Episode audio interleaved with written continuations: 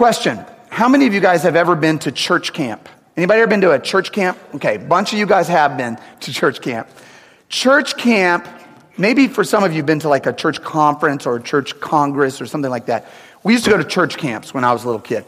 And the church camp, the goal of a church camp was to create an experience that would catalyze your faith, that would, that would fire you up, that would provide a spark for you to develop a deeper faith in Christ. The, the purpose of the event was that you would have an experience that would send you back home and grow and deepen and develop in your faith. And the church camps that I grew up in were super intense. I mean, they were like, they were like, they were serious about getting you across the boundary line into loving Jesus and serving Jesus and growing in your faith. So they would pull out all the stops, man. They would bring the best speakers. I mean, they had the best music. They would, they would use whatever they had to use to make it happen, right? I mean, I mean, they would induce you with, with hiking and, and, and, and, and, and canoeing and, you know, swimming and softball. And then they would get you down to camp meeting at night and man, they would just tear it up. They would preach like nobody's business. And, you know, the goal was, again, catalyze you into this moment where you say, hey, I'm going to make a commitment to follow Jesus. The best church camp preacher I ever heard was a guy named Michael Friend. Everybody called him Pastor Mick or Brother Mick. And, and Pastor Michael Friend was like an evangelist. And he was one of these guys who, when he preached, man, you knew it, right? He, you did not fall asleep in Pastor Mick's sermons. Pastor Mick would get up there and he would pour it out. I mean, he was one of these preachers that would sweat through his suit. I don't know if you've ever been to a church where the preacher sweats through his suit. He would sweat. He, you know, he had the handkerchief. He'd be wiping the sweat off and he crying, hair going crazy. He wanted, he was passionate, man. He wanted you to experience Jesus. And what would happen is that at these events, people would come forward at the end of the service. People would come forward and say, okay, okay, okay, I give. I'm going to commit my life to Jesus. I'm going to do it. Here I go. Yes. Praise God. Count me in. I want to be in. And, and, and, and this guy was the real deal. He was sincere. And he would come out and he would actually mingle with people after the service and like pray with them and talk to them. And his goal was to get you to become a follower of Jesus, right? But here was the problem. And this is the problem that broke his heart so many times. Is that after this initial inciting event, after you were on fire from God from church camp, after you had this amazing experience, right? This wonderful, powerful, all consuming, beautiful, ecstatic religious experience. You would go home, a few days would pass, you'd get back into your routine, and that flame that had so passionately consumed you at church camp would begin to flicker and would begin to fade, and eventually it would just go out.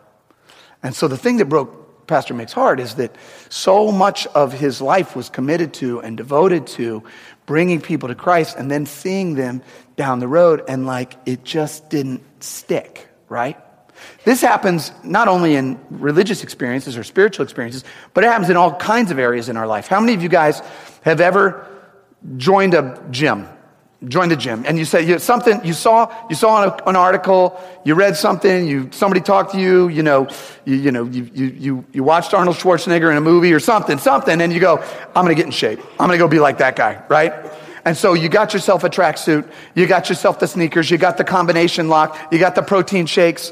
You know, you took a before picture because, like, in a few weeks you're going to put it on Facebook for as your, and then you're going to do an after picture when you're totally ripped, and you're going to be like, and so you just you just dive in. You're on fire, right? You've had this experience. You decide, I'm going to go for this. I'm going to get. I'm going to do this, right? And then what happens? A few weeks later, the fire starts to fade.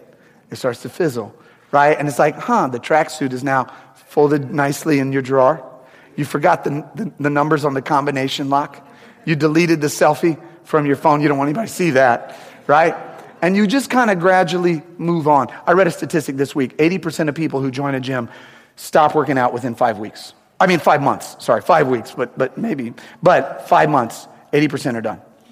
It's just, I mean, that's just the nature of it. We, we experience a rush, we experience a, a, a, desire, right? We get on fire for something, and we have the desire, we have the passion, but it just, over time, it fades out. This, this happens a lot with people who are on diets. Like they just, they just, they start a diet. And if you ever get stuck in a conversation with somebody who just started a diet, that's like the worst conversation that you can ever be in. because they want to tell you everything about their diet, like the science behind their diet.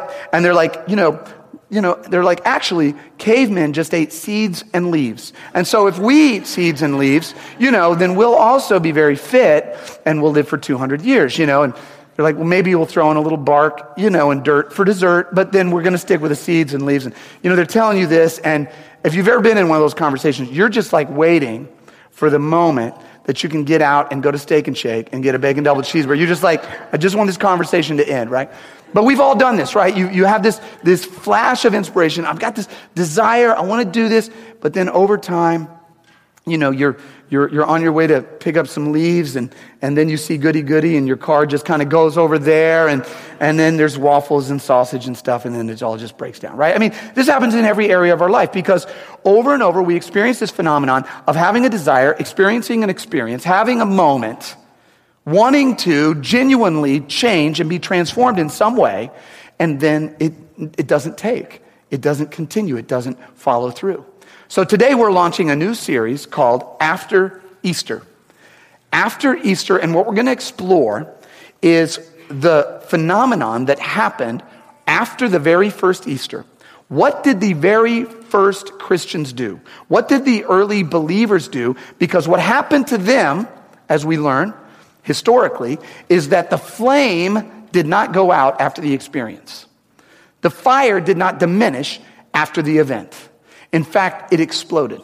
Within just a few decades, hundreds of thousands of believers started to spread to every part of the planet, every country on the globe. Race barriers broke down, cultural barriers broke down, language barriers broke down. People crossed every imaginable kind of boundary that they would not cross otherwise, and this thing spread like wildfire. It was an explosion around the globe after the event. So, what distinguishes them? What happened to them? What did they do? To have this after Easter event that made them continue to flourish and continue to go and continue to grow that's different from what we sometimes experience, which is the excitement followed by a slow decline in our desire. What did they do differently? So today we're going to explore that a little bit. And then at the end, I'm going to give you some really basic practical steps that I want to invite you to take uh, that will allow you to sort of do the same thing that they did and will allow us as a congregation to experience the same thing that they experienced. So let me set this up for a minute. Jesus died, buried, resurrected. We, we celebrated that last week, right? Then he started to appear to his followers. For 40 days, the scripture says, he started to appear to them and he talked to them and interacted with them. And then he said, I'm going to leave you. I'm going to ascend into heaven. I'm going to, I'm going to cross through the boundary between heaven and earth and I'm going to ascend into heaven. I'm going to send my spirit, my Holy Spirit, to fall upon you and empower you, right? And, and then you're going to go be my disciples. You're going to go be me on the earth. You're going to be my hands and feet. You're going to be my body, right? My body won't be here, but you will be my body on the earth. And so what happened is about 50 days after the resurrection, at a feast they called the Feast of Pentecost, the Holy Spirit fell upon a group of, uh, you know, about 120 followers of Jesus. And the scripture says that the way, it's interesting the way they describe it because it says that it even looked kind of like tongues of fire on their head. So these guys were like literally on fire for God. You know, I mean, they were like on fire. They were having this experience. But after the experience, it didn't go away. The apostle Peter, right after this experience, goes out, he preaches the ultimate camp meeting sermon. I mean, it's just, he's out there and he's laying it down and he's really bringing it. 3,000 people come forward. 3,000 people become followers of Jesus that day, get baptized, and then this is what happened. This is what transformed the world. This is what changed them from the inside out. It says, they devoted themselves. They devoted themselves. Now, this word devoted, it means continued steadfastly. It means persevered. It means focused intently. It means continued on, right? They devoted themselves to the apostles' teaching and to fellowship and to the breaking of bread and to prayer. They sold property and possessions to give to anyone who had need. Every day, it says, every day, they continued to meet together in the temple courts. They broke bread in their homes. They ate together with glad and sincere hearts, praising God and enjoying the favor of all the people. Focus on the word today, they devoted. They devoted themselves to these things, these spiritual practices, to praying, to giving, to serving, to meeting together, to eating together, to loving, to worshiping. And here's the result It says, And the Lord added to their number daily those who were being saved. For them, the fire did not go out, the flame did not flicker. It grew into a wildfire that spread all around the world. Why? They devoted themselves. They devoted themselves to the spiritual practices that brought them life, that grew them from the inside out. Today, I want to title this series, Dig In. Dig In. Somebody say, Dig In. Dig In. In the early 1970s, there was a guy named Derwin, a young kid, uh, and he lived in San Antonio, Texas, in a rough neighborhood. Uh, he lived with his grandma. His grandmother raised him. His uh, parents were not around. They had been in and out of jail. There had been um, there had you know drug addiction and lots of issues in the family. And Derwin was just one of these guys who who had experienced so much chaos in his life, so much violence in his neighborhood, so much just just utter madness in his world. He actually developed a, a chronic stutter. Like whenever there was pressure or whenever there was stress or whatever, you know, he couldn't speak. He would just freeze up.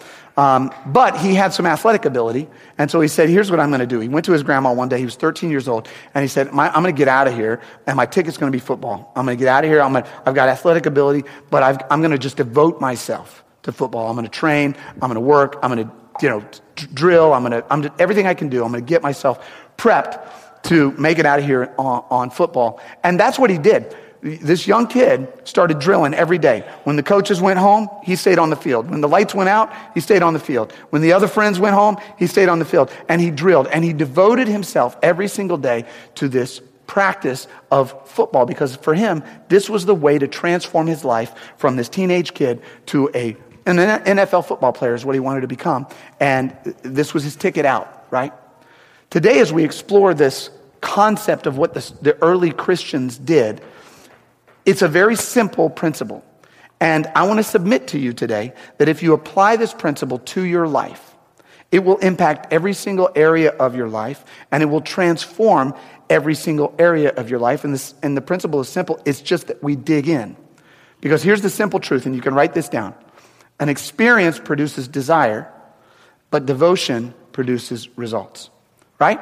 We have an experience, we have the desire, we want to do the thing that we want to do. We want to pursue God or whatever it is, but it's actually the devotion that produces the results. So when I was a kid, uh, my dad was a pastor, and we were in a church, and this church had started to grow. A lot of people started coming to this church. And we had this little tiny red brick church house, and it was, you know, it was great. But it got to the point where we couldn't get everybody in there. So they decided, all right, here's what we're going to do. We're going to, we're going to buy some property and we're going to pitch in and we're going to build a, a, a, you know, large worship center to house everybody and so we can all come together. And so they got all this organized and they had a groundbreaking ceremony. I don't know if, any, if you, anybody ever been to a groundbreaking ceremony, like when you're getting ready to.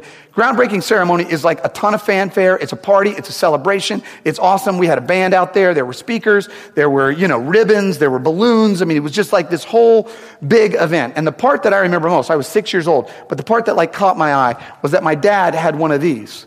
And, and, and it was like this golden shovel. It was this commemorative, decorative shovel. And on the blade, the name of the church and the date and groundbreaking and da da da da was on there. It was like this big event. And the whole event culminated with the, my dad and then the other leaders of the church taking the shovel all together and going, putting it into the ground and picking out a clump of dirt and turning it over. And everybody's like, wow, you know, hooray, we just broke ground. You know, we're going to build this church. Desire was at an all time high.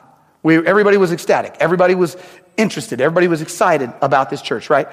But this golden shovel was not going to get the job done, right? It just wasn't going to get the job done. It was necessary, but it wasn't sufficient. So about a week later, a few of these babies rolled out onto the property, and this is what got the job done, right? These things were out there every day digging in, digging into the ground, and building a foundation for what later would become a beautiful worship center, right? For us as followers of Jesus, Easter Sunday is the groundbreaking moment in our life. It's when everything changes. It's when everything shatters. It's when it's, it's a miracle, right? It's the thing where you go, that can't happen unless God intervenes, right? But if you want that miracle to be a part of your daily life, if you want to live out a resurrection life, if you want to experience the fullness and the richness and the depth and the joy of your salvation, you, you don't just experience, you don't just experience Easter Sunday and then go hang out. You dig in. The early followers of Jesus, they dug in.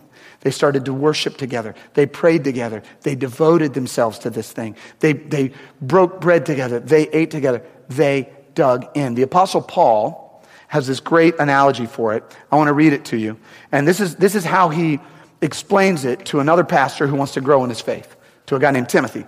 And he says this Paul says to Timothy, he said, Timothy, I want you to train yourself to be godly. Train yourself to be godly. He says, physical training is of some value, but godliness has value for all things. When you dig in and begin to train yourself in, the, in your spiritual life, it begins to impact every other area of your life. Dig in, he says, uh, but godliness has value for all things, holding promise for both the present life and the life to come. And what I love, you can't see this in the English, but what I love is this word, train. The word that he uses in the Greek is gumnazo, is the way it's pronounced in Greek. Does that look familiar to you? That, right? Gymnasium, right? Gym. Paul is saying, look, you want to grow in your faith. You want to develop into what God has made you to be. You want to really become the, the person that God wants you to be. Get into the spiritual gym, man. Devote yourself to it. Dig in every day, and that is where you will get the results. You'll experience the desire when you become, become a follower of Jesus. You'll be empowered by His Spirit. But then the next step, he says, is to dig in. We get, we tend to, I think, in every area of our life, after an experience, we tend to sort of get passive and sort of float on that experience, right? You, you know, it, it, you know we, we'll have some great moment and then we'll sort of just feed off the, off the joy of that for a little while. And, and, and the problem is that just diminishes, right? Um, there's, a, there's a guy named G.K. Chesterton, a writer that really influenced uh, C.S. Lewis. I love G.K. Chesterton. Great man of God, great writer, super funny, um, just great. Uh, and he has this quote, one of my favorite quotes. He says, Going to church no more makes you a Christian than standing in your garage makes you a car. He says, You know, you, you can't just be there and like it'll happen, right? He says, You got to dig in. You got to you got to drill down. You got to take out the shovel. You got to roll up the sleeves and, and you got to devote yourself to this thing. It, you know this in relationships. You know, if you're in a relationship or you were in a relationship or you want to be in a relationship, you know this, right? That, that, you know, there can be that spark. In fact, an experience, you know, sparks a curiosity, right? But it's devotion that creates intimacy. So you know this. You're, you're in a relationship, you meet somebody, there's the puppy love, right? There's that first moment, you like each other, there's a spark, it's great. But if you don't dig in, if you don't nourish and cultivate and devote yourself to that relationship, it's going to fade. It will not sustain, it cannot sustain. It will fall apart. It's, it's not going to go where it needs to go. Rebecca and I have a friend, and uh, she's a great, great girl, and uh, and Rebecca checks in with her every once in a while and, um, you know, ask her how things are going. But she's one of these, she's one of these girls that, or one of these people, you know, we, we all do this, but she's one of these people who, um, she, about every six months, she meets the one. You know what I mean? Like she meets somebody and she just like falls madly in love with this person. And you'll call her, this has been going on for a decade now, okay? And you call her, and every time it's so convincing that you believe her. We'll get off the phone and be off, you know, be on speaker. We'll be talking to her and get off the phone. And Rebecca and I this, will be like, you know what, this one? Yeah, I think this really is the one, right? Right?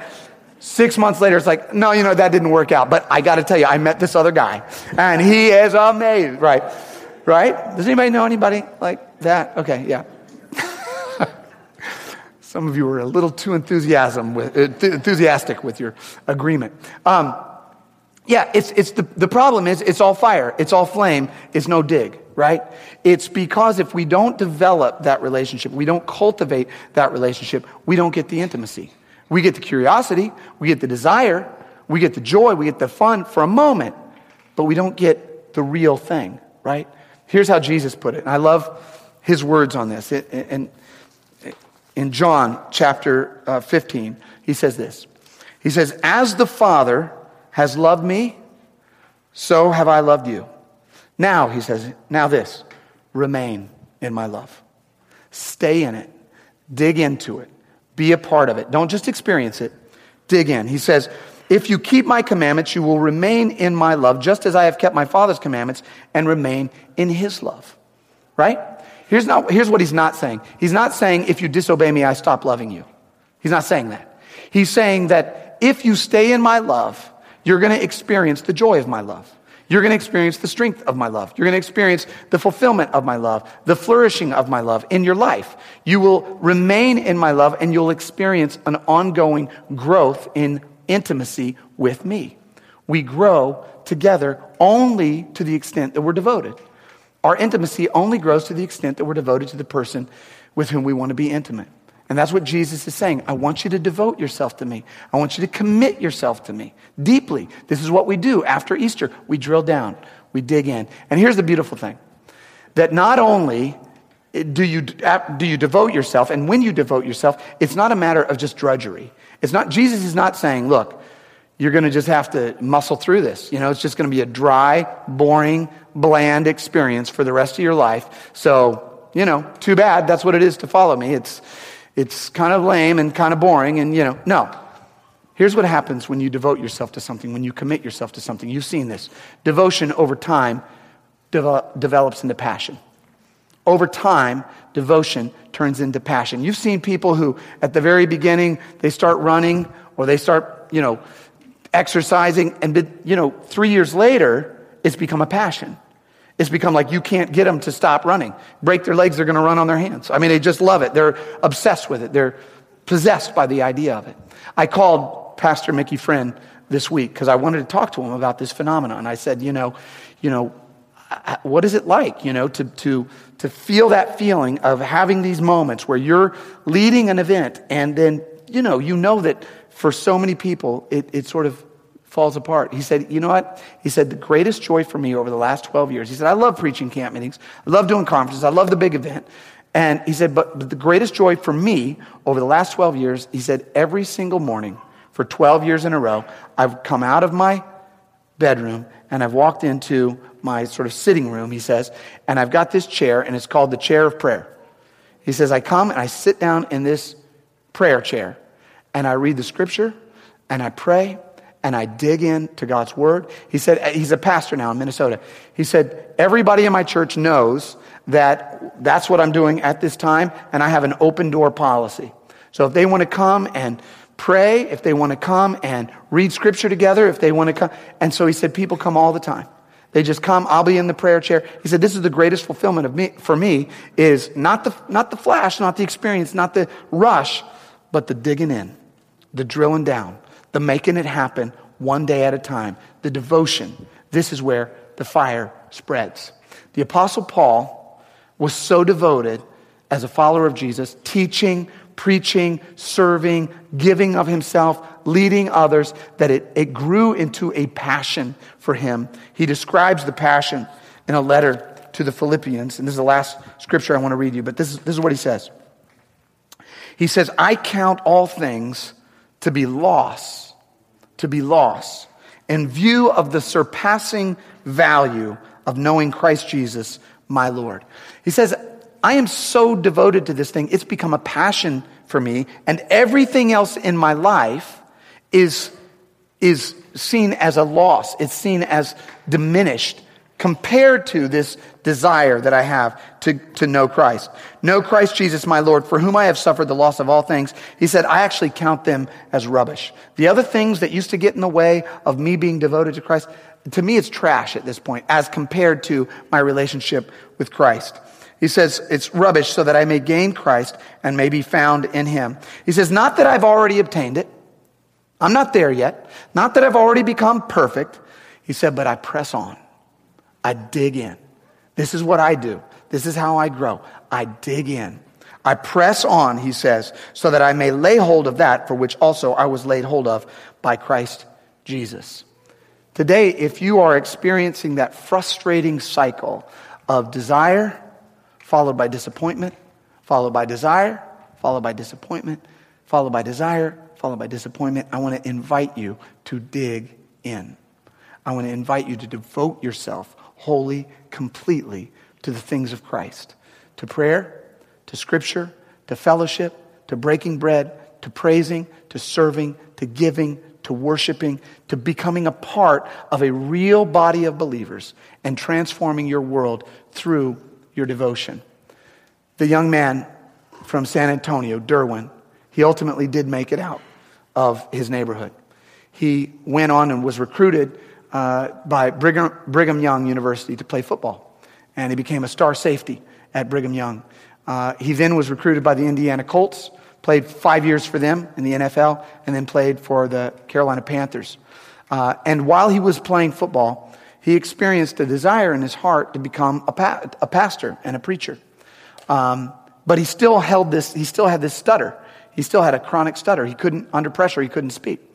So he says to God, he says, you know, you want me to go and preach? You want me to, and, and, and he felt God speaking in his heart and basically saying, if you'll devote yourself to the things of God like you devoted yourself to football, I'll take care of the rest for you.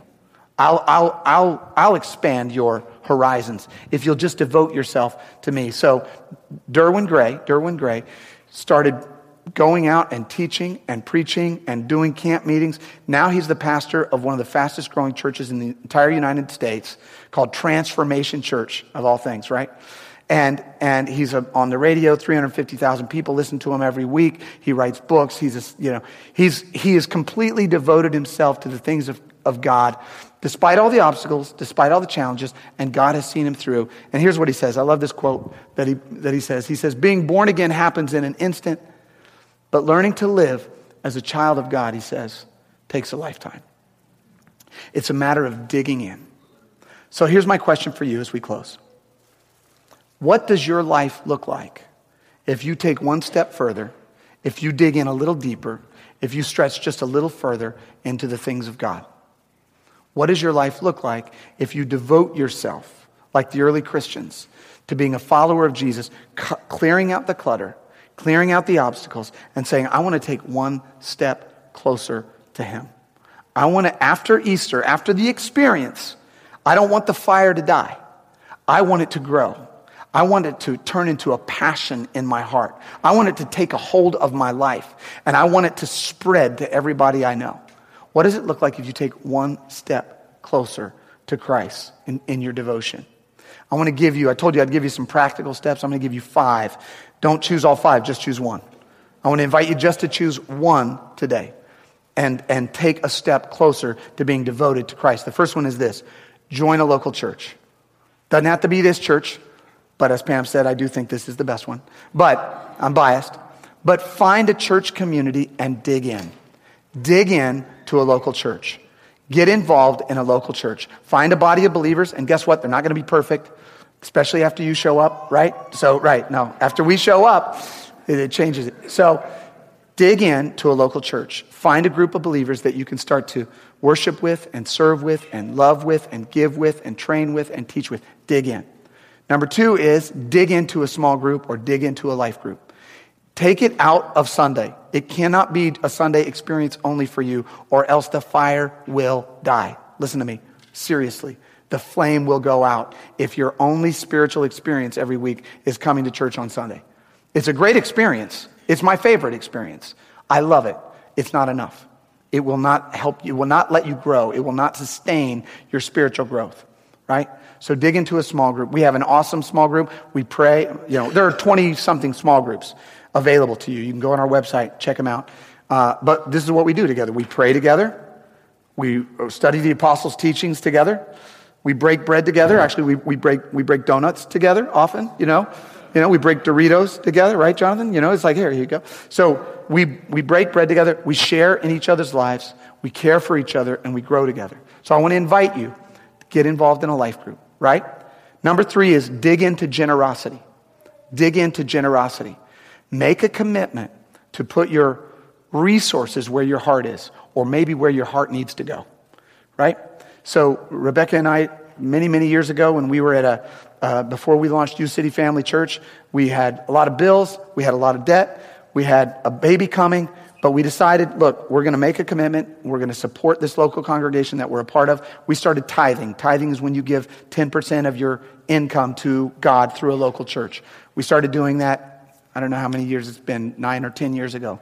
Uh, and that was transformative in our life. It changed the way we perceived money.